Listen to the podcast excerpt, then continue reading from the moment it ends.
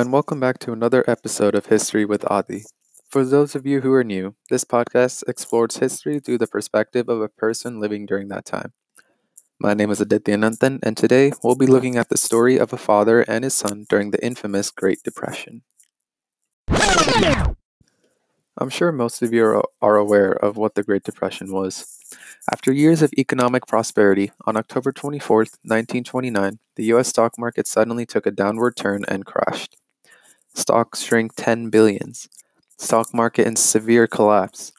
Greatest crash in Wall Street history. Read the headlines of many newspapers. Many people blame the stock market crash as the reason for the Great Depression. However, this is not entirely true. You may be asking, if the stock market crash didn't cause the Great Depression, then what did? Well, let's look at the story of Timothy and his family, a farmer that lived during the 1900s. Timothy was a farmer in Oklahoma during the beginning of the 20th century. Business was going great for him and his family during the 1910s with the events of World War I. There was a high demand for food in Europe, and prices were going up, which allowed him to gain a lot of money. Timothy's son, Timothy, decided to join the war and was deployed in the French front lines. Timothy decided that in order to make more money, he needs to keep up with the standards at the time. With machinery and automation becoming popular during this time, he bought many tractors and machinery by taking massive loans. All the farmers around the U.S. did the same things that Timothy did. Timothy soon faced a lot of debt since the machinery cost a lot of money. But the increase in sales should allow him to pay off the debt, right? Wrong. Soon after the war ended, the demand for agricultural products decreased, resulting in a drop of price. Farmers also created surpluses of products due to the use of machinery, and therefore the price of these products dropped even more. Many farmers suffered during the 1920s, but the impact on the overall economy didn't occur until later in the decade. During the 1920s, machine automation has become very common amongst corporations. Companies like Ford instituted systems like the assembly line, which helped yield greater output of products. Remember Timothy, the guy who went to war? Well, he came back and chose to leave home and go to work in the new factories. With large amounts of products being produced, consumerism went up a lot during the 20s. Timothy sent money back home, but he also bought gadgets such as a stove and a dishwasher. However, Timothy did not use his own money. He bought these gadgets using credits, a new concept during this time. Credits are small loans taken to help consumers buy products. Timothy also became interested in the stock market. He bought stocks on margin and built up a lot of debt. On margin is when a person buys stocks via taking loans. This method is extremely risky, but can yield a lot of money. A lot of people built up a lot of debt near the end of the 20s, since people bought stocks on margin due to the promising economy. However, on the very fateful October 24, 1929, the stock market crashed, causing people to lose thousands of dollars.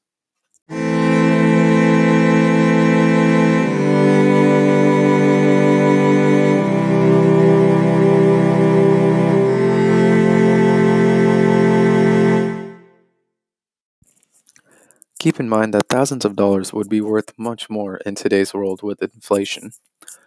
Poor Timothy lost his money and was put severely into debt.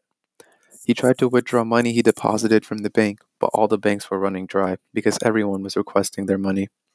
He also requested his army pension, but the government refused to pay the money because they could not afford the high demand for the pensions at the time. A year goes by, and Timothy is now living on the streets after losing his job. Timothy's farm failed after building up debt from the machinery.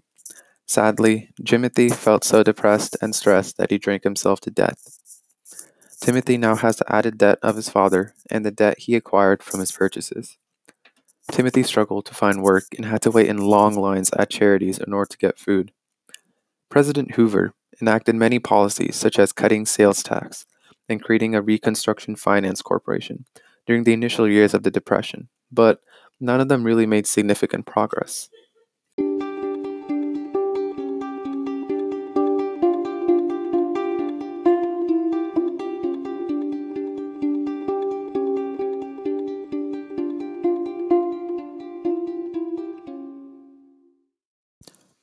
After a couple years, the 1933 presidential elections came, and Franklin D. Roosevelt, also known as FDR, was the favored candidate.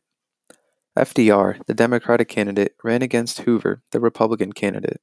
However, the U.S. public hated Hoover because his policies did not help citizens recover from the Great Depression. FDR then won on a major landslide on Hoover and was elected president. FDR enacted the New Deal shortly after he was elected president. Some of the programs that were a part of the deal included the Emergency Banking Act of 1933, Emergency Farm Mortgage Act of 1933, the Civilian Conservation Corps, or also known as the CCC, of 1933, and the Public Works Administration. The CCC and the Public Works Act were especially helpful for Timothy, since the CCC provided him with the basic necessities for living, and the PWA gave him a job as a skyscraper worker. While the New Deal did work in the long run, people like Timothy had to struggle significantly in order to pay off debts. Some people didn't manage to pay back debts at all, including the rich. Timothy worked his way through this decade and somehow managed to keep his job in the Public Works Act. By the middle of the 1940s, the U.S. began getting involved in World War II after the attacks on Pearl Harbor.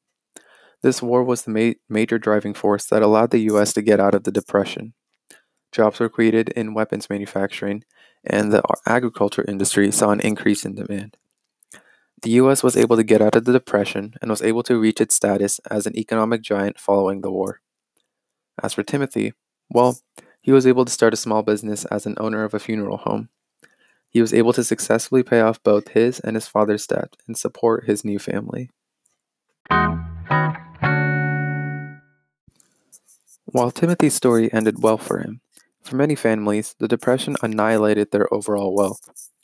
Over 15 million people were unemployed, and half the banks failed to give back deposits. This is what really made the Great Depression the Great Depression. People were unable to find jobs, resulting in less economic transactions because consumers did not have money. Initially, under the presidency of Hoover, the government looked to follow a trickle-down method. Essentially, the government gave money to the businesses and hoped that this would allow businesses to function. However, this approach did not work since businesses kept the money for themselves. This resulted in very little economic growth during the initial years of the Great Depression. President FDR's approach was the opposite of Hoover's approach in that he looked to support the workers. FDR provided the unemployed men with multiple job opportunities, which allowed them to earn money and keep the economic flow going again. FDR also enacted acts to protect the financial safety when investing so that investors don't overinvest and create huge risks and price volatility in the stock market. Overall, the Great Depression was a tragic event in U.S. history, but the U.S. was able to come back from the economic crash. In the modern world, we faced a similar event in 2008, but the mistakes made during the Great Depression taught us how to effectively deal with this economic crash. I hope this episode was very interesting to listen to.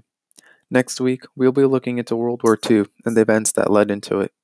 Please subscribe to this podcast so that you can get weekly updates on what's going on. Till then, see you next week. Oh, thank you.